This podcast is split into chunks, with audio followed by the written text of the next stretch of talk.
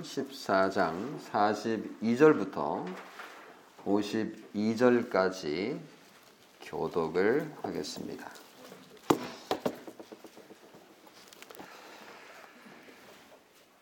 일어나라 함께 가자 보라 나를 파는 자가 가까이 왔느니라 예수께서 말씀하실 때에 곧 열둘 중에 하나인 유다가 왔는데 대제사장들과 서기관들과 장로들에게 파송된 무리가 금과 몽치를 가지고 그와 함께 하였더라. 예수를 파는 자가 이미 그들과 군호를 짜 이르되 내가 입 맞추는 자가 그이니 그를 잡아 단단히 끌어가라 하였는지라.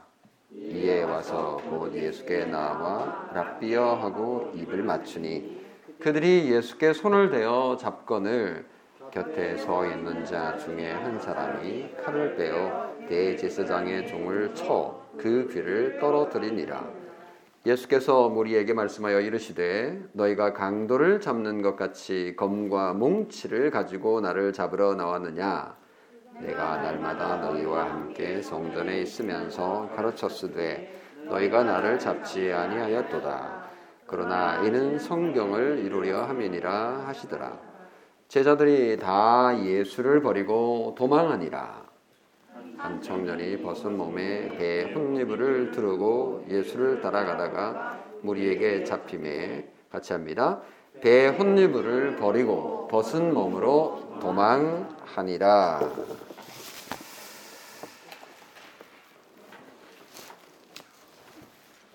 여러분 이거 아세요?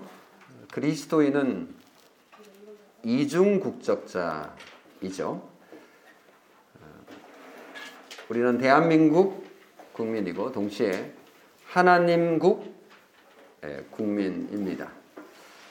어, 그리스도인은 세상 나라와 하나님 나라 두 나라의 국민으로 살아간다는 점에서 어, 좀 불편하기도 하고 어, 또 편할 수도 있습니다. 예를 들면 편해 보이는 경우는 한 나라에서 잘못했을 때 다른 나라로 도망가면 어, 아주 유리합니다.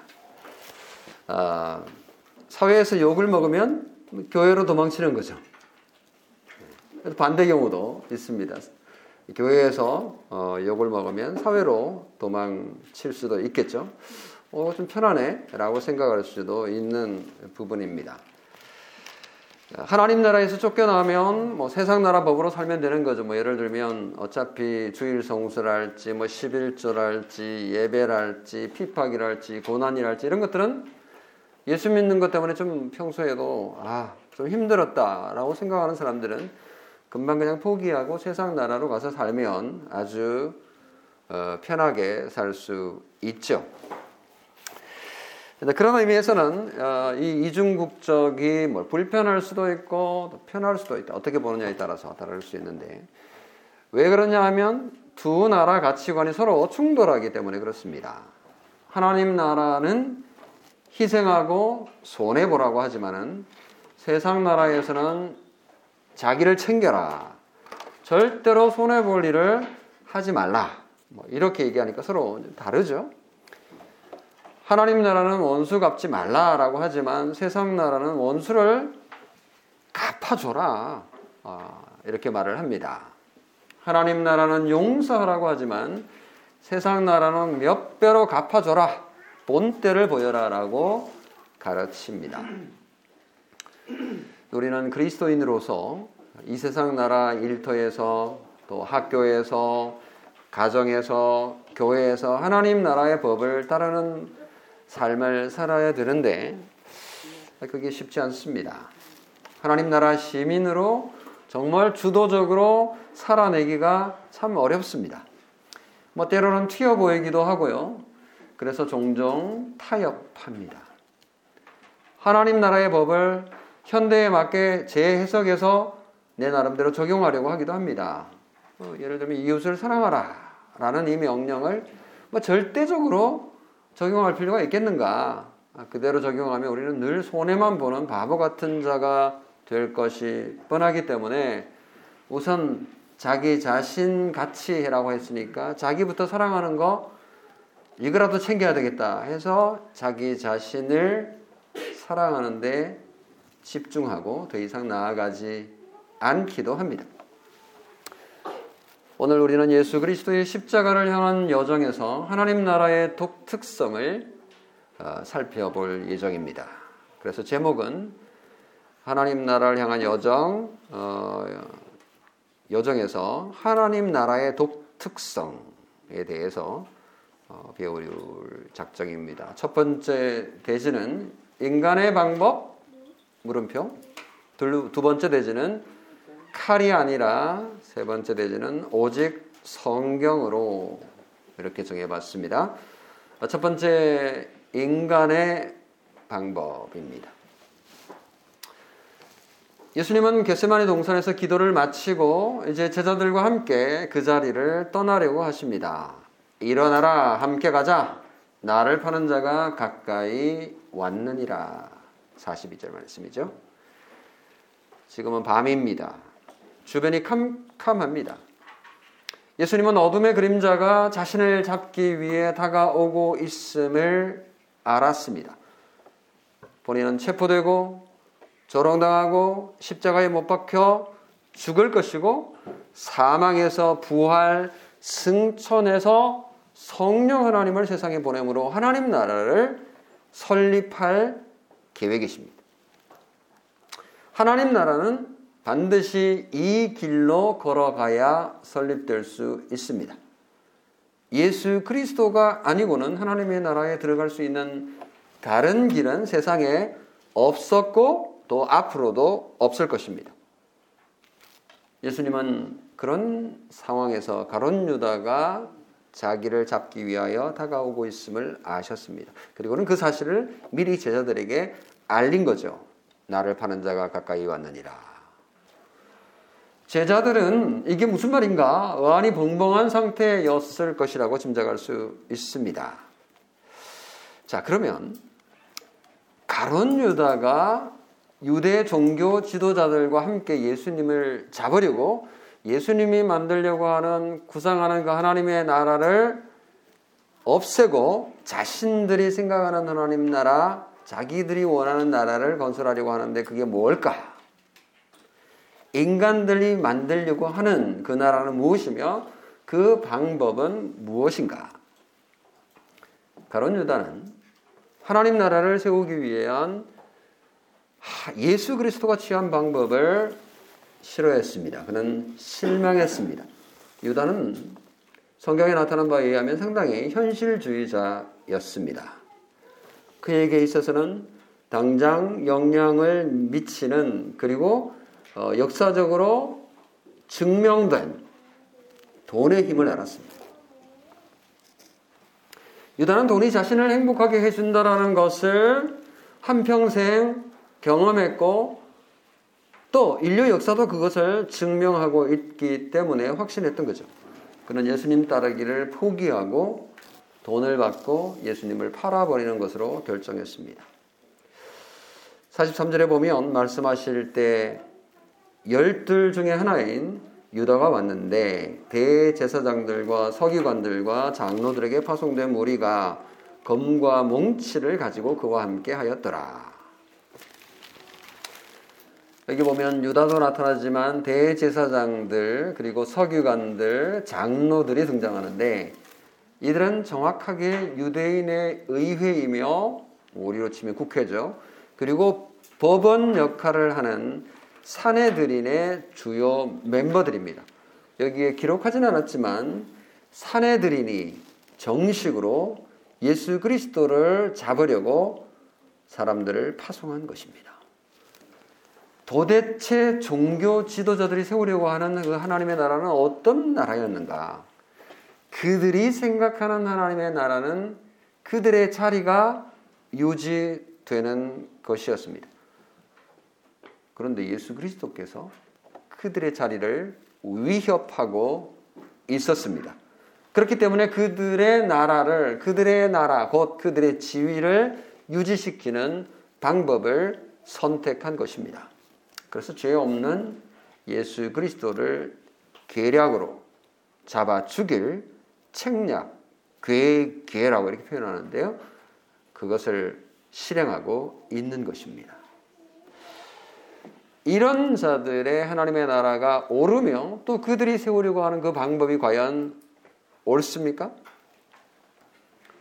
옳지도 않고 정확하지도 않습니다. 우리는 그런 의미에서 종교 지도자들의 인도를 잘 분별할 필요가 있습니다. 하나님의 나라는 사람들이 요구하고 원하고 가르치는 것과 다릅니다. 그리고 그 방법도 세상의 방법과는 다릅니다. 목표 그리고 그 방법 이 모든 것들이 하나님의 나라에서 원하는 것, 바라는 것과 세상 나라가 다른 것이죠. 목표도 잘못되어 있을 뿐만 아니라 그 방법도 잘못되어 있음을 볼 수 있습니다. 여기 보면 또 한 가지 주목할 것은 가론 유다가라고만 표현하면 되는데 마가는 어떻게 표현하고 있냐 하면 열둘 중에 하나 이렇게 표현했어요. 그 이전 본문에서도 이런 본문이 있었는데 유다는 제자들 가운데 가장 악한 자가 분명하기 때문에 이 유다만 탁 빼가지고 열둘 제자 중에 이런 말은 그냥 덧붙일 필요가 사실 없습니다. 왜? 유다가 아주 독특하게 특별히 나쁘니까요. 그런 돈을 사랑하는 자가 분명하고 도둑처럼 공금을 유용한 정말 손가락질 받아 마땅한 자 아닙니까? 유다가 섬기는 신은 예수가 아니라 만몬이었던 게 너무나도 분명합니다. 다른 제자들이 유다, 이 가론 유다를 얼마나 무시하고 비난하고 정죄했을까 상상할 수 있습니까? 저 나쁜 자식 같으니라고. 완전히 속았네. 같은 제자라고 지금까지 동지라고 생각했는데 저 배신자라고 욕을 얻어먹을 수 있는 그런 유다였습니다. 어, 정말 사람 믿을 게 못 돼. 예, 정말 실망케 하는 그런 어, 캐릭터였던 거죠. 하지만 다른 제자들은 가론 유다보다 더 나았다라고 할 수 있을까요? 아, 물론 비교적 더 나아 보이긴 합니다. 하지만 다른 열한 제자들도 하나님 나라의 건설에 그 어떤 기여도 하지 않았다 또는 못했다라는 점에서는 유다와 아무런 차이가 없습니다. 가론 유다가 다른 열한 제자보다 더 나빴지만 하나님의 나라를 세우는 데 있어서 아무런 기여도 할 수 없었던 인간에 불과했다라는 점에서는 동일한 거죠. 하나님 나라는 오직 하나님만이 세울 수 있기 때문입니다. 제자들은 가론 유다를 포함하여 열한 제자가 하나님 나라의 건설에 아무런 그 아무런 기여도 할 수 없었습니다. 자, 그러면 예수님은 하나님의 나라를 어떻게 세우고 계실까요? 예수님은 하나님의 나라를 과연 세울 수 있을까? 라는 의심이 들 정도로 초라한 상태로 전락하고 계십니다. 사내들인 공의회가 보낸 무리들에 의해서 체포될 지경입니다. 비참하게도 예수님은 제자들로부터 배신을 당할 작정입니다. 이런 지도자가 어떻게 하나님의 나라를 세울 왕이 될 수 있을까? 44절에서 46절 말씀을 보면 그런 생각이 듭니다. 예수를 파는 자가 이미 그들과 군호를 짜 맞추되 자 가로되 내가 입 맞추는 자가 그이니 그를 잡아 단단히 끌어가라 하였는지라 이에 와서 그 예수께 나와 랍비어 하고 입을 맞추니 저희가 예수께 손을 대어 잡건을 이렇게 잡힐 운명에 처한 이 예수님이 과연 하나님의 나라를 세울 수 있을까? 우리는 뭐 이거 사실 다 아니까 뭐 당연하다고 생각하지만은 적어도 이 본문 속에서는 아직 일어나지 않은 사건을 제외하고 하고 보면 거의 그렇지 않아 보이는 상황이라는 뜻입니다. 여기 군호라는 단어가 나오는데 이건 잘 사용하지 않는 단어이죠. 뭐 군대 갔다 온 우리 남자 남성분들은 군호가 뭔지 예, 암호라는 말로 잘 통하죠. 암호. 어, 군인들이 사용하는 약속된 비밀의 표시입니다. 이제 군호로 어, 입맞춤을 선택을 한 거죠. 어, 재미있는 건 이 입맞춤이라는 단어가 그 필레오라고 하는 단어. 그러니까 사랑의 사랑을 표현하는 그리스 세 종류가 있죠. 하나는 아가페 사랑, 두 번째는 필레오 친구 같은 사랑, 세 번째는 에로스 육체적인 사랑. 뭐 이렇게 표현을 할 때 나오는 세 가지 중에 하나 필레오라고 하는 사랑이라는 표현. 이걸 입맞춤이라는 것으로 이제 표현을 번역을 했는데요. 뭐 상관없습니다. 두 가지 다 번역이 가능하니까요. 어쨌거나 필레오라고 하는 단어를 써서 입맞춤을 이제 군호로 어, 표시로 선택을 했습니다. 당연히 뭐 남자끼리 입 맞춘다 그러니까 입과 입술을 맞추는 것이 아니고 이제 이렇게 옆으로 얼굴 옆으로 이렇게 호깅하는 거죠. 그것을 이제 입맞춤이라고 표현을 합니다. 서로의 사랑과 존경과 정을 나누는 것입니다. 우리나라에는 좀 익숙하지 않은 그런 인사법입니다만은 서양 사람들은 그렇게 인사를 하죠.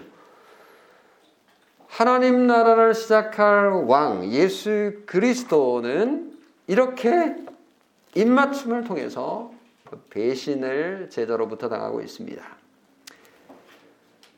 이런 상황에서 어떻게 하나님의 나라가 이 나약한 예수 그리스도를 통해서 이루어질 수 있을까? 예수님은 칼과 뭉치로 위협당하고 포승줄에 죄인처럼 꽁꽁 묶여 꼼짝없이 잡히고 말 것입니다. 이 가론 유다뿐만 아니라 다른 제자들도 정도의 차이는 있지만 별반 다를 바가 없는 것이 50절에 보면 예수님이 이렇게 잡히시는 상황이 되자 그들은 다 예수를 버리고 도망갔다. 이렇게 표현을 합니다.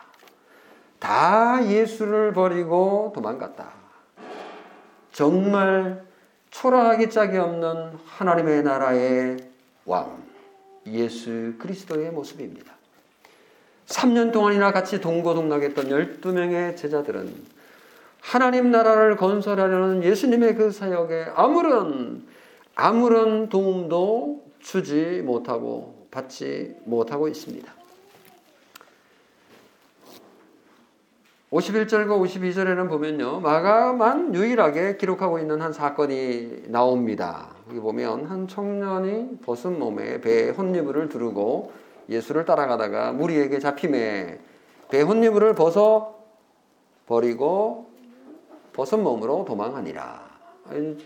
재미있는 장면입니다.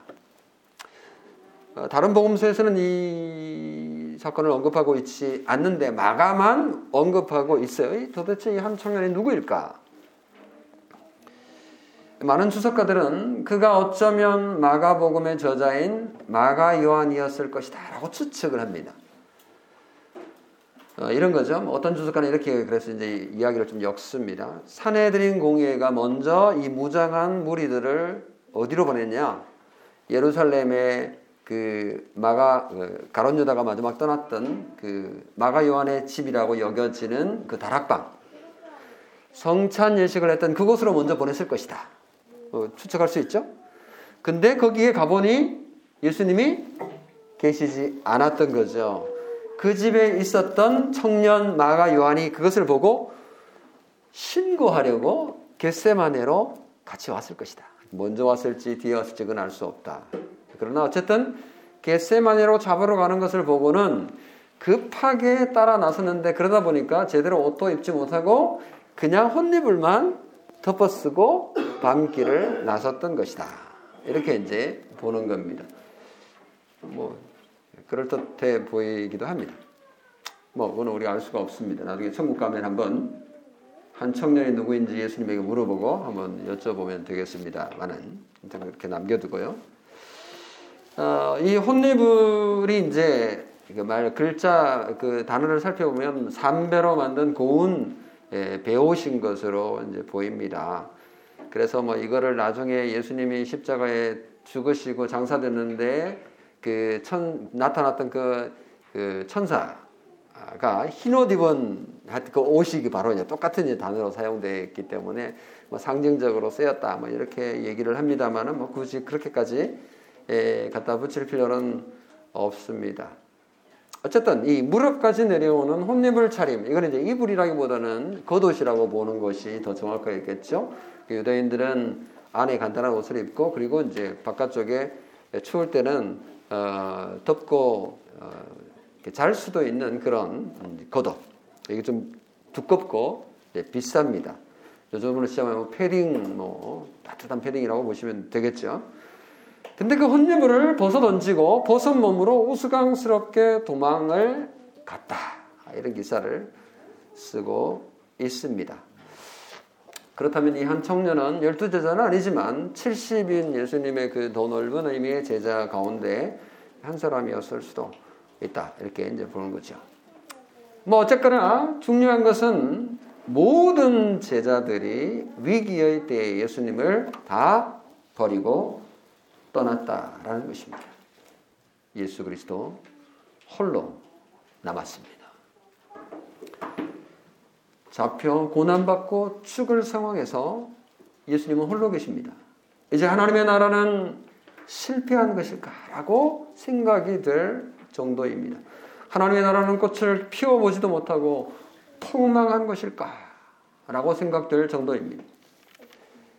마치 로마 시대 때에 초대 교회가 핍박을 받고 약자의 처지에 있었던 그 시대를 한번 생각해 보십시오. 사도행전의 초대교회 상황을 생각해도 좋겠습니다. 세상 정부와 사람들은 그리스도인들을 괴롭혔습니다. 하지만 그리스도인들은 칼과 힘으로 저항하지 않았습니다. 그들은 하나님 나라 시민이라는 시민이라는 자부심이 있었고 하나님 나라의 법으로 살아가려고 애를 썼습니다. 원수를 사랑하라라고 얘기했고 회개할 때 용서하라는 그 법을 따르려고 했었습니다. 그리스도인들은 교만하기보다 겸손하려고 했고요. 삶의 목표를 세상에 두지 않고 세상의 명예에 두지 않고 하늘에 두고 하나님의 말씀대로 살려고 애썼던 자들입니다. 세상에 추구하는 돈과 명예는 있다가도, 있다가도 없고 없다가도 있을 정도의 가치만 있다고 보았던 거죠. 그래서 초대교회 그리스도인들은 하나님 나라 시민으로서 보이지 않는 하나님을 더 두려워하고 그분의 말씀에 순종하는 것을 삶의 최고의 목표로 삼았더랬습니다. 사라질 세상의 것들에는 절대적 가치를 두지 않았던 거죠. 뭐 그렇다고 해서 세상을 무시했다는 뜻이 아닙니다. 돈을 돌같이 여기고 뭐 그랬다는 뜻이 아니라 돈의 가치를 그대로 두되 더 이상 우상처럼 하나님처럼 섬기지는 않았다는 뜻이죠. 세상에서의 삶도 영위하지만 그것이 그들의 삶을 지배하지는 않았던 거죠. 성도 여러분, 하나님 나라 설립에는 그 어떤 인간도 기여할 수 없습니다. 하나님 나라는 하나님이 직접 계획하시고, 하나님이 직접 설립하시고, 하나님이 직접 건설하십니다. 세상 나라는 인간이 세우고 인간이 유지하는 것 같습니다. 뭐 대통령도 예, 투표해서 세우죠. 지금 미국의 대통령이 지금 뭐 최근에 누가 어, 당선됐을지도 모르는 혼탁한 상황 속에 있는데 어쨌거나 이것도 에, 국민이 세운다. 국회의원도 마찬가지로 국민이 세운다. 국민이 운영한다. 그러다 보니 인간이 세상을 지배하는 것 같아 보입니다. 하지만 하나님 나라는 인간이 세운 것이 아니라 인간이 지배할 수도 없습니다. 아니 제자들은 하나님 나라 설립에 관여할 수도 없었고 또 해서도 안 되는 것이었죠. 왜냐하면 그 일은 오직 하나님만 하실 수 있기 때문입니다. 하나님의 아들 예수 그리스도께서 홀로 이루시고 계신다는 것이 얼마나 우리에게 큰 아, 다행인지 알 수가 없습니다. 두 번째, 칼이 아니라, 하나님의 나라는 칼이 아니라, 두 번째 대지를 어, 설교하겠습니다. 어, 제자 가운데 다 도망간 게 아니라 한 명이 남았던 것 같아요.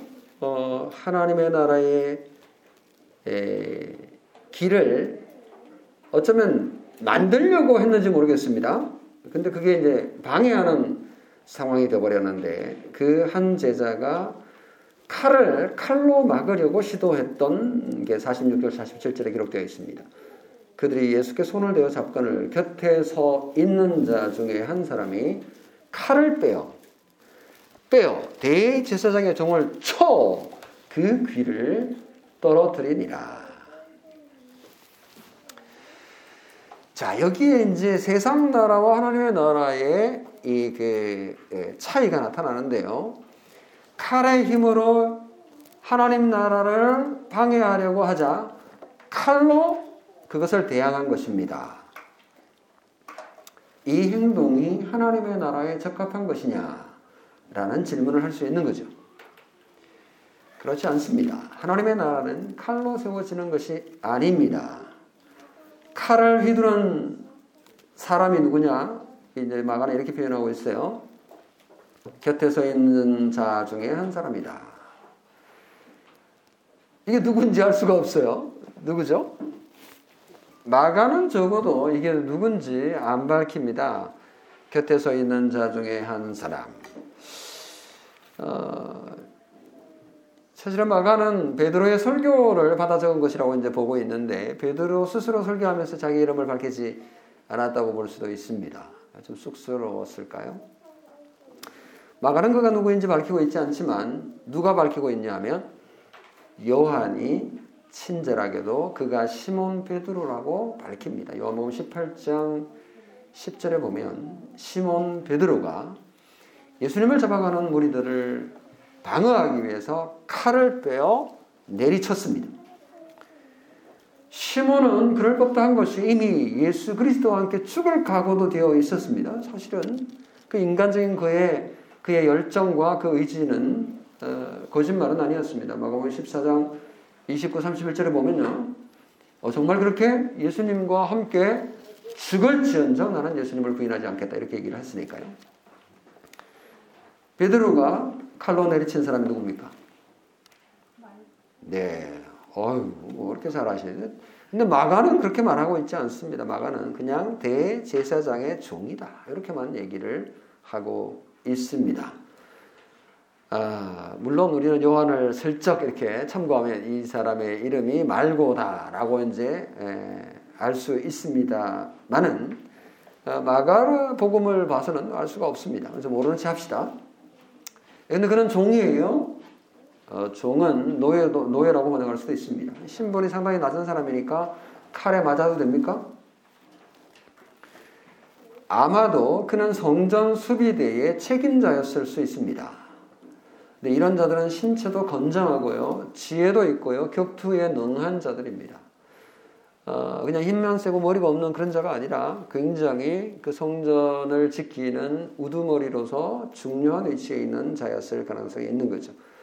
예수님을 잡으러 사내들인의 명령을 받고 왔기 때문에 가장 앞서 어, 왔을 책임자였을 가능성이 많습니다. 그래서 예수님의 제자들의 책임자 어쩌면 선임이었던 베드로가 나서서 칼로 그를 향하여 내리쳤는데 예수님을 보호하려고 내리쳤는데 베드로가 뭐 어부잖아요.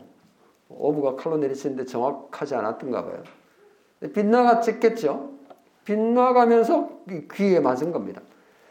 이거는 제가 성경을 해석한 겁니다. 제가 네, 정확하게 뭐 귀를 정확하게 귀를 자르려고 내리셨는지도 모릅니다. 뭐 나중에 물어볼 일입니다만은 제가 뭐 그렇게 상상을 해봅니다.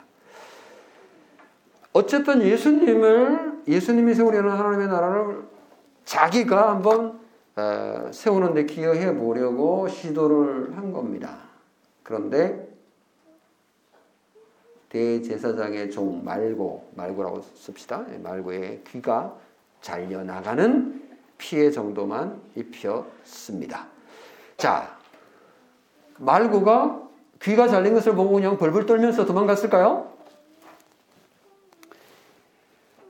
우리가 뭐 영화도 보지만 우리 글래디에이터 같은 이런 거 보면요. 정말 유대인들도 아주 등치가 얼마나 좋습니까? 네. 싸움 전문가들인데요. 제자리 싸워서 이길 수 있겠습니까? 칼로? 에, 산에 들인해서 보는 이 무리, 이 싸움꾼들이 이제 에, 제자들과 싸울 판입니다. 그래서 전쟁을 하면 이길 수 있을까요? 잠시 여기에서 이제 좀 세상 나라와 하나님 나라를 좀 비교해 보면 어떨까 싶은데요. 세상 나라는 정말 칼과 무기로 세워집니다. 우리나라가 북한과 어, 이 전쟁을 했던 나라이기 때문에 세계 9위의 그 국방비를 사용하고 있다고 합니다. 어마어마하죠. 2020년 현재 미국의 국방비가 얼마냐면 750조랍니다. 2020년 통계 750조. 이게 얼마나 되는 금액이냐면 2위에서 12위까지 나라들의 금액을 다 합친 것보다도 많대요.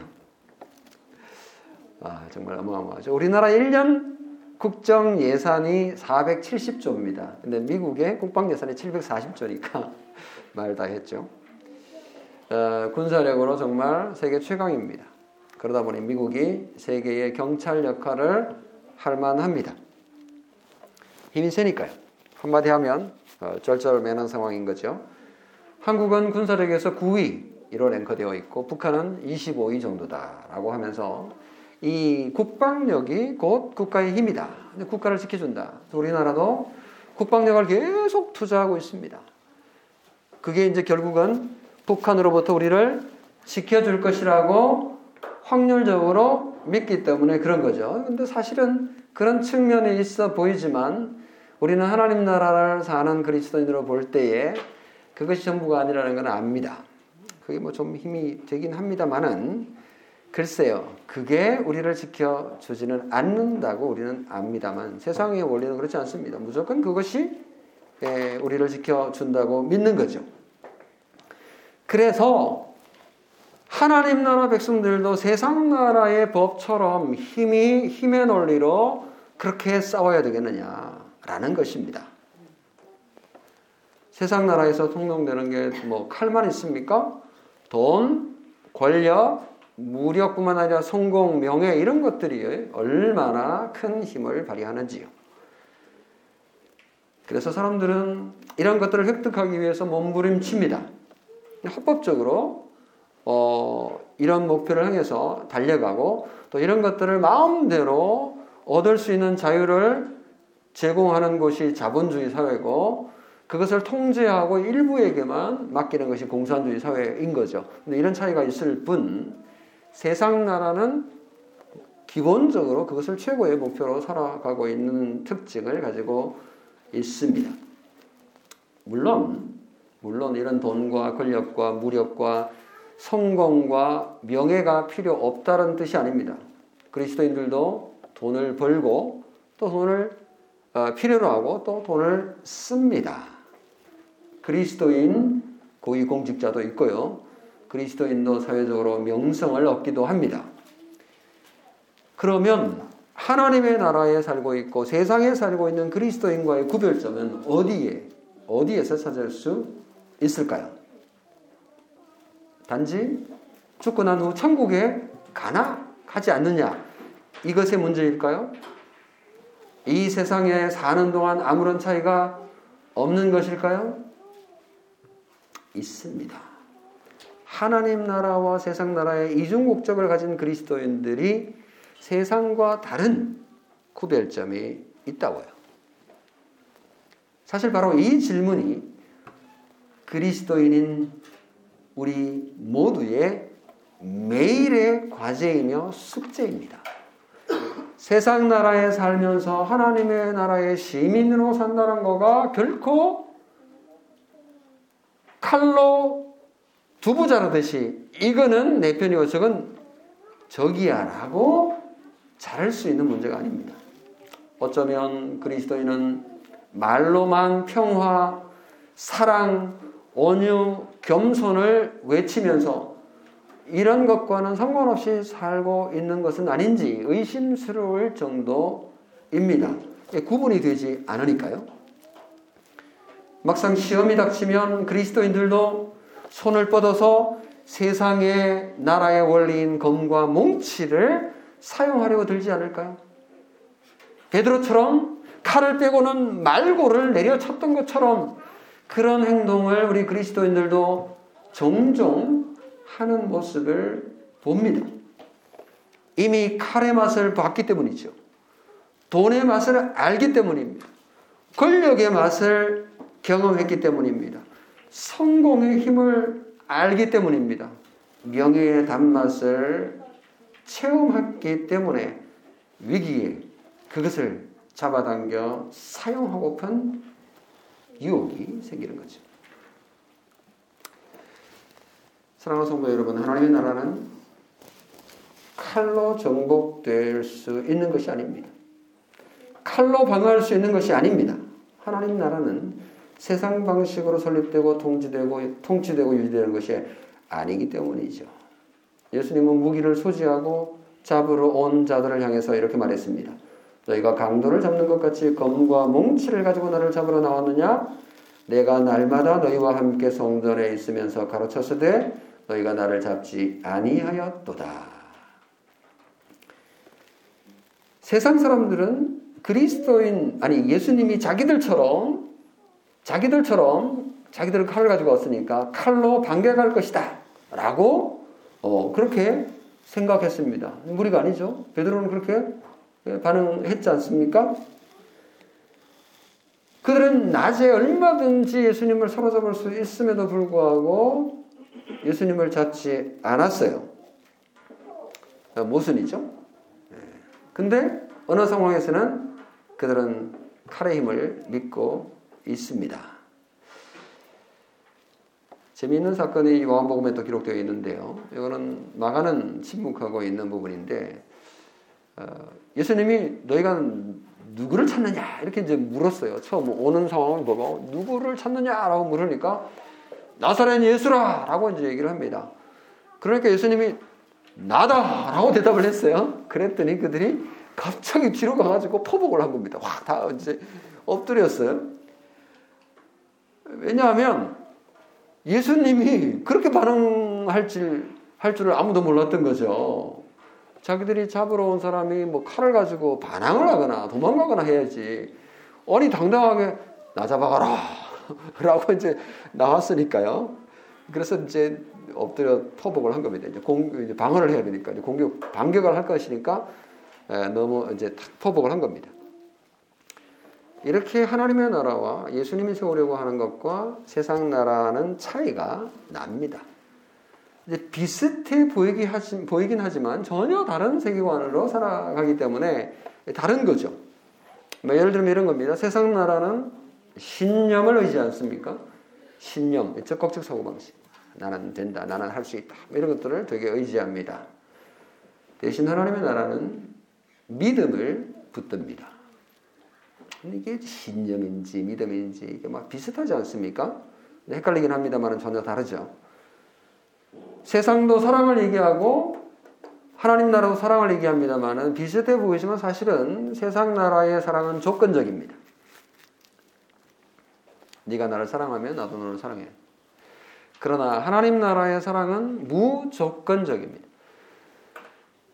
근데 우리 예수 믿는 사람들이 서로 이 조건적 사랑을 사랑인 것처럼 이렇게 당당하게 요구하기도 합니다. 어떤데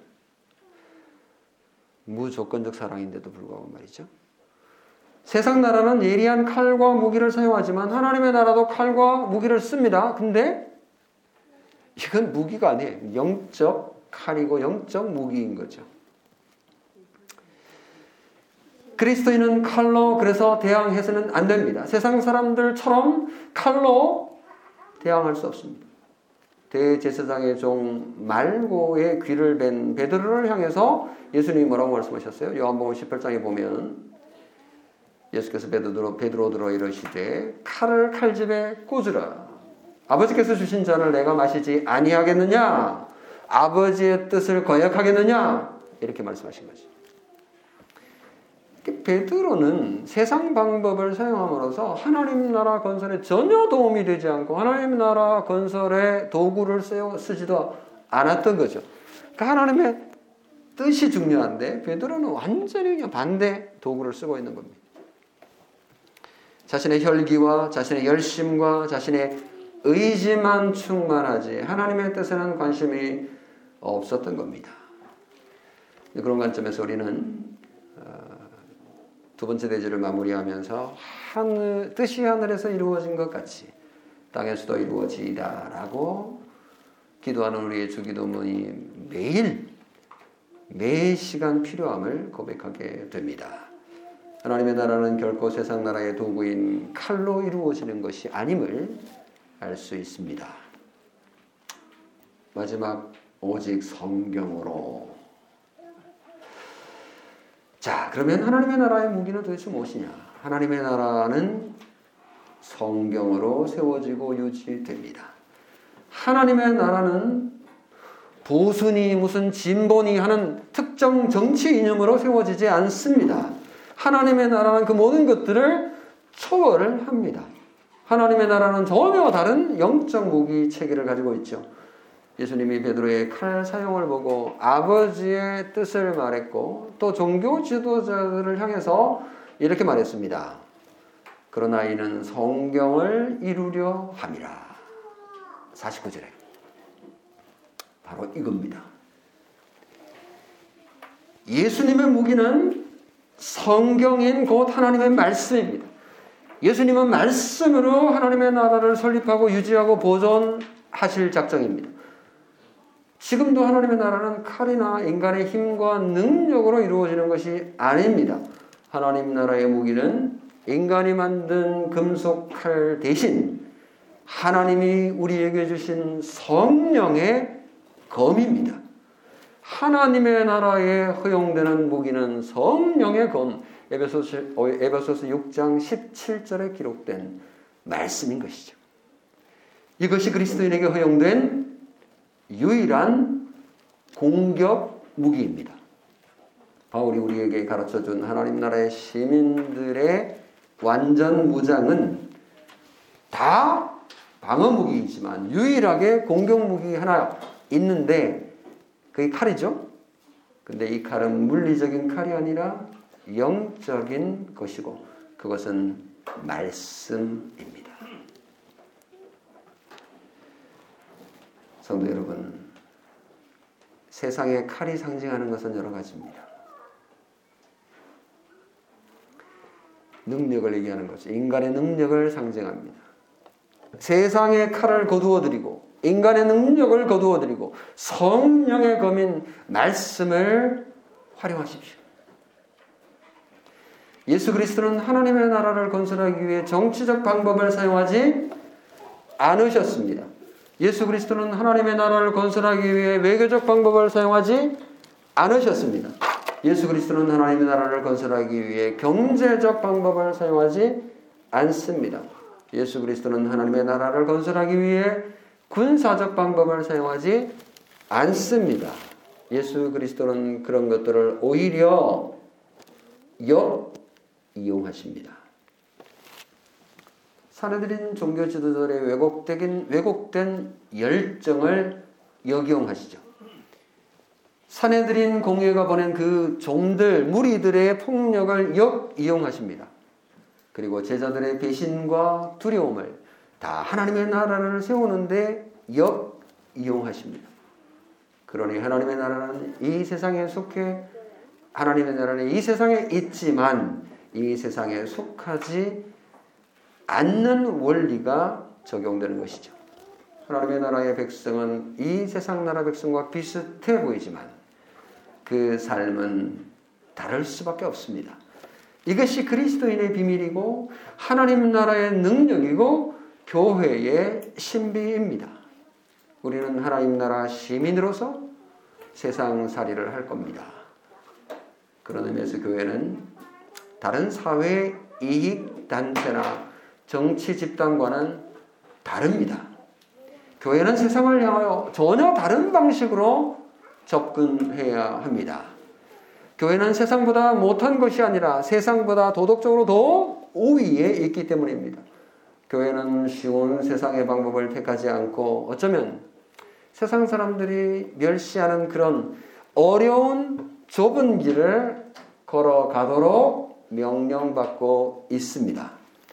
그 길은 예수께서 택하신 길이기도 하고 교회에 주신 길이기도 합니다. 조롱과 핍박이 있는 거친 길입니다. 그렇지만 그리스도인은 그 고난을 영광으로 여기는 자들이니 세상이 감당치 못할 것입니다.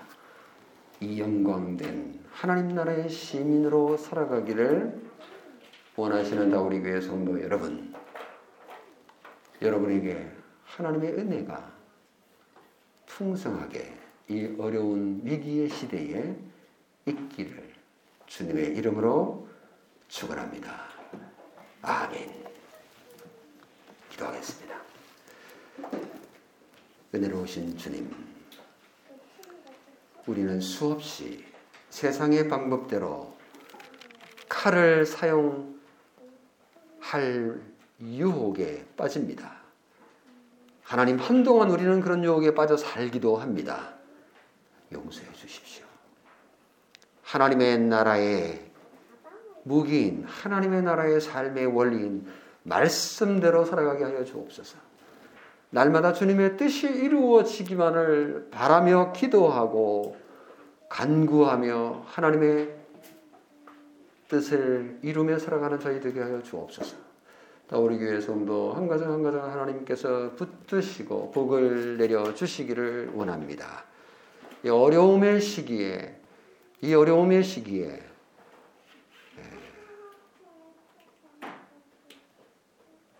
불려 불면 날아가 버리는 쭉정이가 아니라 알맹이로 굳건하게 서는 다우리 교회 성도들 다될수 있도록 하나님 은혜를 베풀어 주시기를 바라옵고 우리 주 예수 그리스도의 이름으로 기도합니다.